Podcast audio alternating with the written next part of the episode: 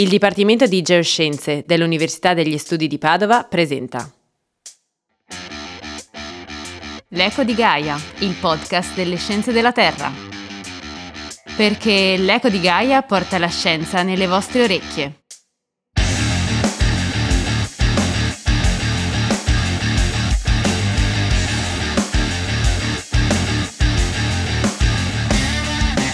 In questa puntata approfondiremo la tettonica placche e l'evoluzione dell'area mediterranea.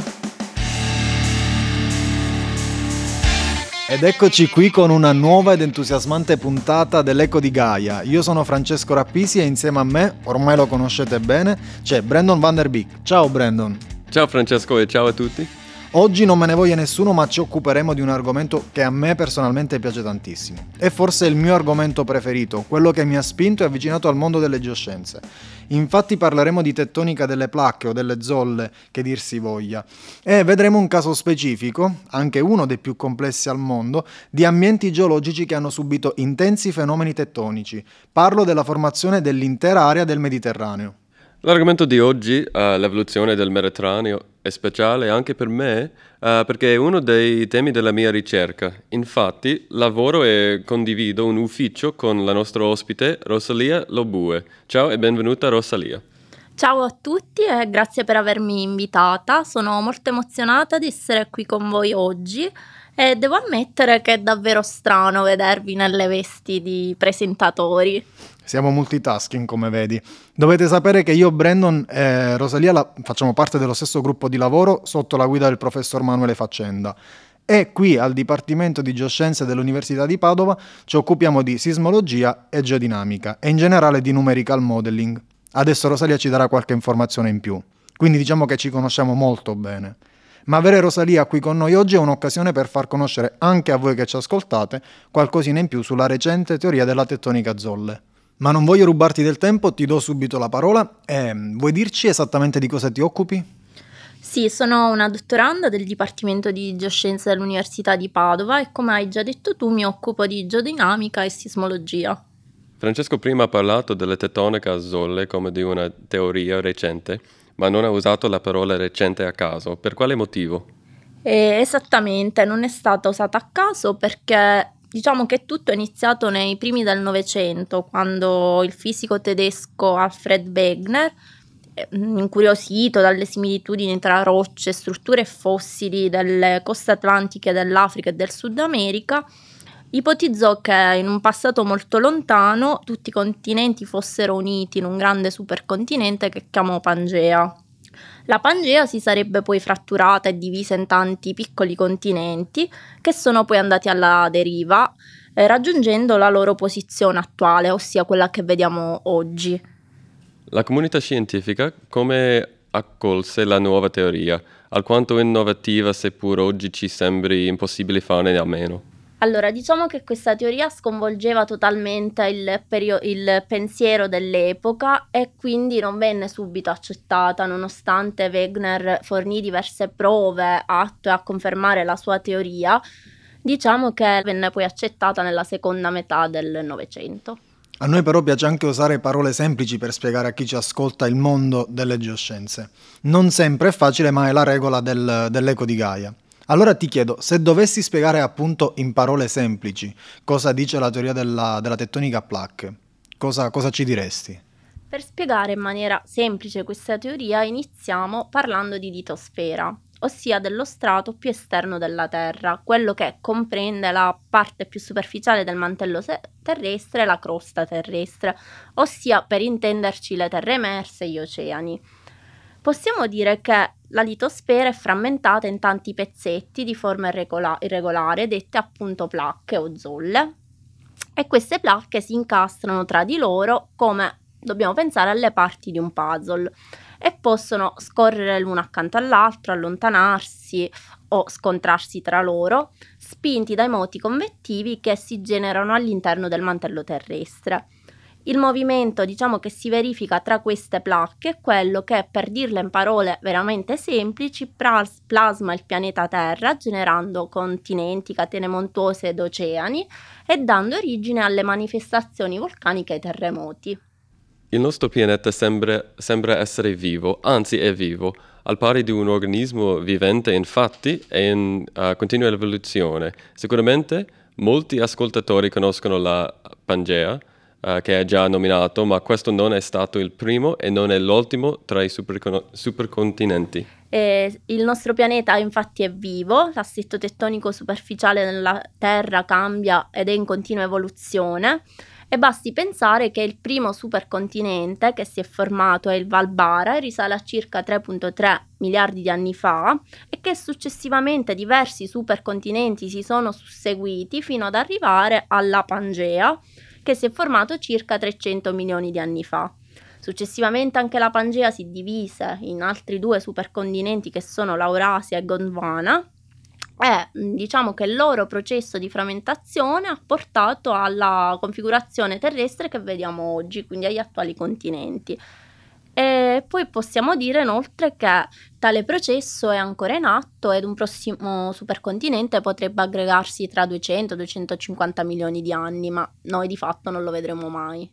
Ma quando si parla di tettonica delle placche è anche importante capire quali siano i movimenti rispettivi che possono compiere due placche. Si possono infatti, come dicevamo prima, scontrare, allontanare le une dalle altre o addirittura scorrere lateralmente una a fianco all'altra. E da ogni tipo di movimento viene fuori un ambiente geologico completamente diverso. Vuoi farci qualche, qualche esempio più specifico? Parlando di tettonica delle placche, è bene distinguere tre differenti tipi di margini in relazione al movimento che le placche compiono tra di loro. Esistono infatti margini divergenti dove, come dice la parola stessa, i margini divergono tra loro, si allontanano e in prossimità di essi si ha mh, produzione di nuova crosta. Poi abbiamo i margini convergenti dove le placche si avvicinano tra loro fino a scontrarsi e in questi tipi di margini avviene un fenomeno particolare che è bene menzionare perché ne parleremo abbondantemente successivamente ed è il fenomeno della subduzione. Questo avviene quando una placca, solitamente quella oceanica, scorre sotto un'altra, che è solitamente continentale, e sprofonda nel mantello. In questo caso si ha quindi distruzione di crosta oceanica. Infine poi abbiamo i margini trascorrenti dove le placche scorrono lateralmente l'una accanto all'altra e non viene né prodotta né distrutta lì. Colgo la palla al balzo per chiederti se vuoi farci qualche esempio di margini trascorrenti. Beh, l'esempio più famoso che mi viene in mente è sicuramente la faglia di Sant'Andreas in California. In quest'area le placche del Pacifico e del Nord America scorrono lateralmente tra di loro. Tra l'altro tristemente famosa per il grande numero di terremoti che, che, genera. Allora, abbiamo visto che Brandon ti ha chiesto dei margini trascorrenti, quindi io non posso che chiederti un esempio di margini divergenti. Un classico esempio di ambiente che si forma in corrispondenza dei margini divergenti è rappresentato dalla dorsale medio-atlantica. Ma vediamo un attimo cos'è una dorsale oceanica. Una dorsale oceanica è una catena montuosa sottomarina che si forma in corrispondenza di placche divergenti, dalla quale fuoriesce magma che andrà a formare nuova crosta oceanica chiunque abbia a casa un mappamondo sicuramente si sarà accorto che proprio in corrispondenza dell'Oceano Atlantico c'è una sorta di eh, frattura che percorre tutto il pianeta da nord a sud e questa è la dorsale, eh, la dorsale atlantica. Li ritroviamo solo negli oceani questi tipi di, questi tipi di margini o no? No, un esempio di ambiente generato dai margini divergenti su continente è infatti rappresentato dai rift, ma in questo caso eh, diciamo che l'allontanamento delle placche causa solo un assottigliamento della litosfera. Ovviamente nel corso di milioni di anni un rift continentale può evolvere poi in una dorsale oceanica. Un esempio attuale di questo ambiente è dato dalla Rift Valley in Africa orientale. Per chiudere il cerchio parliamo anche dei margini convergenti. Ok, nei margini convergenti la situazione è un po' più complessa perché avvengono fenomeni diversi al secondo del tipo di placca che entra in collisione. Quando una placca, ad esempio oceanica, che è molto densa, quindi più pesante, si scontra con una continentale meno densa, quindi più leggera, quella oceanica solitamente va in profondità al di sotto di quella con- continentale, diciamo il fenomeno della subduzione. La conseguenza di questa collisione è dal lato della eh, placca eh, oceanica la formazione di una fossa oceanica, mentre dal lato della eh, zolla continentale si ha la formazione di una catena montuosa come per esempio le Ande. Sì, quando invece a collidere sono due placche continentali si ha la formazione di una catena montuosa. Come quello alpino o l'Himalaya. Sì, esattamente. O infine, se a convergere sono due litosfere oceaniche, una delle due scorre sotto l'altra e si formano questa volta o gli archi magmatici insulari o le fosse oceaniche, come l'esempio della fossa delle Marianne. Quindi a governare l'ambiente che si verrà a formare in seguito alla collisione di due placche è proprio la densità delle placche. Eh, come abbiamo visto, la più densa tende ad andare in subduzione, perché si dice così, abbiamo, lo abbiamo appena imparato, al di sotto di, meno, di quella meno densa e quindi più leggera, che però tenderà nella parte più superficiale in alcune situazioni ad accartocciarsi, almeno parzialmente. Ma entriamo nel vivo dell'argomento. Sicuramente uno dei setting geologici più interessanti e quindi più studiati al mondo è quello del Mediterraneo. In queste aree infatti coesistono forze compressive e forze estensive che hanno negli anni creato un vero e proprio laboratorio geologico a cielo aperto. Inoltre ci viviamo noi, quindi ci interessa da vicino.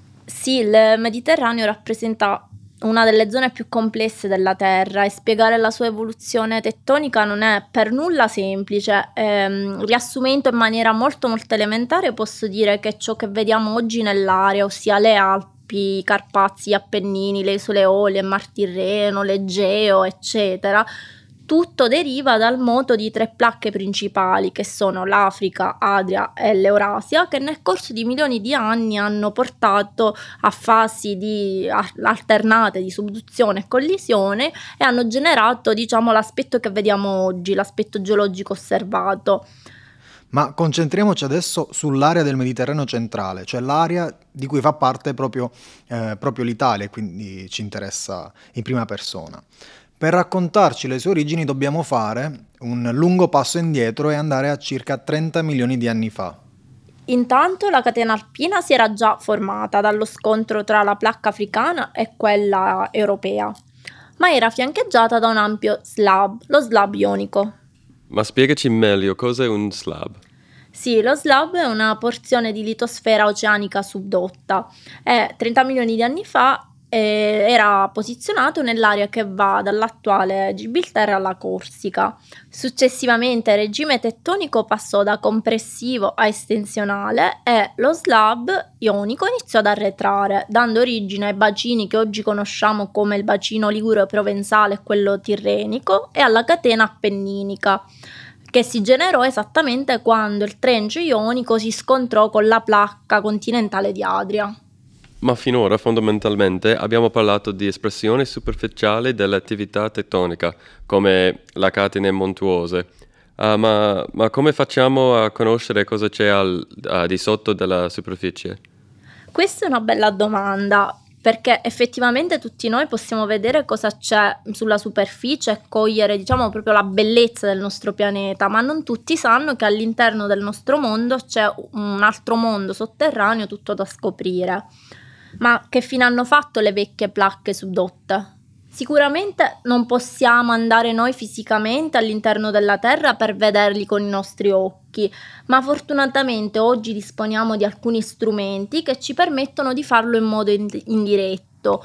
Uno di questi è ad esempio la tomografia sismica che ci permette di, passatemi il termine, fotografare il mantello terrestre e di vedere proprio dove sono posizionati gli slab oggi.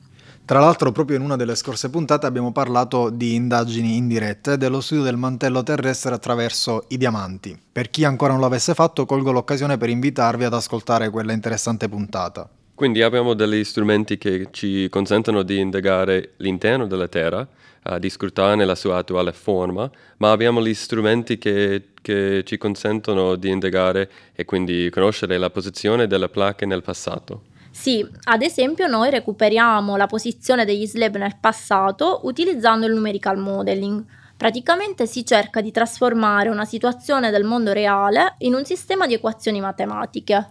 Anche perché gli eventi geologici avvengono in scale temporali molto ampie, non osservabili dall'uomo, mentre il numerical modeling consente di simulare degli eventi geologici in tempi molto brevi.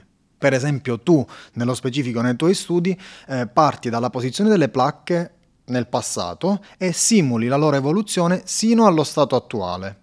Ma io ti chiedo, come hai fatto a ricostruire la posizione che avevano le placche 30 milioni di anni fa, cioè nel punto che hai deciso come punto di partenza per i tuoi studi?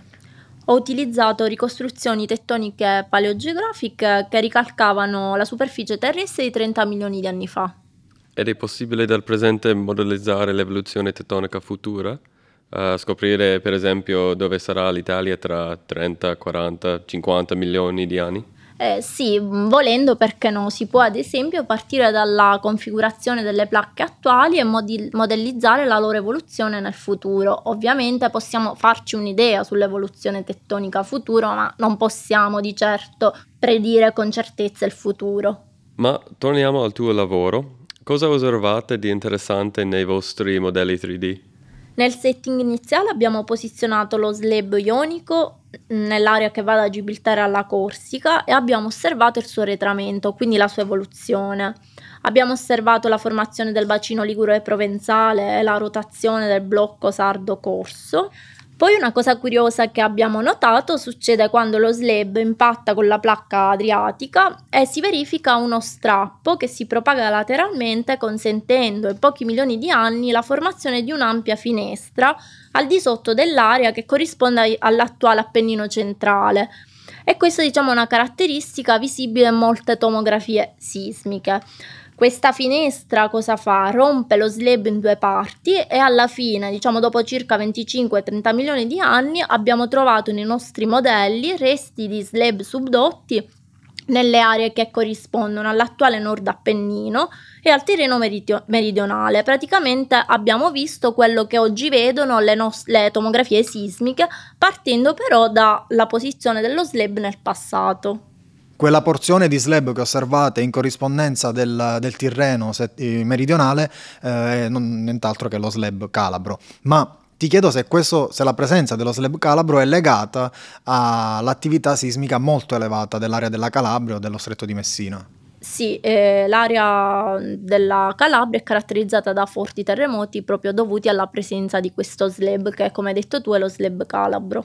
Come sempre, e chi ci ha seguito le, nelle puntate precedenti dell'Eco di Gaia lo saprà bene, noi chiudiamo con delle domande un po' più personali e che riguardano la vita dei nostri ospiti ricercatori.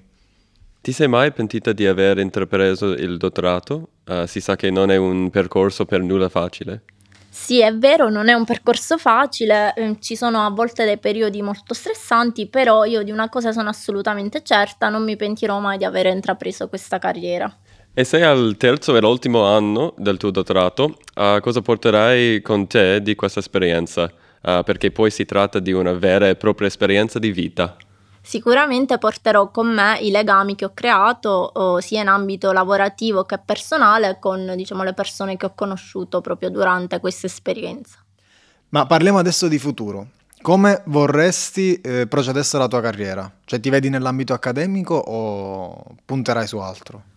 Ovviamente il mio sogno sarebbe restare nell'ambito della ricerca, non per forza in ambito accademico, ma comunque mi piacerebbe continuare a fare ricerca. So che non è facile, ma ci proverò, continuerò a provarci.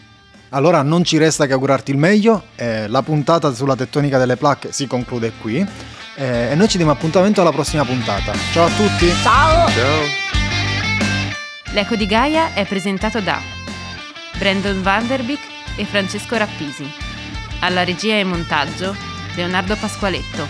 Alla comunicazione Valeria Cascone. Non dimenticate di seguire i nostri canali social Facebook, Twitter e Instagram. Alla prossima puntata!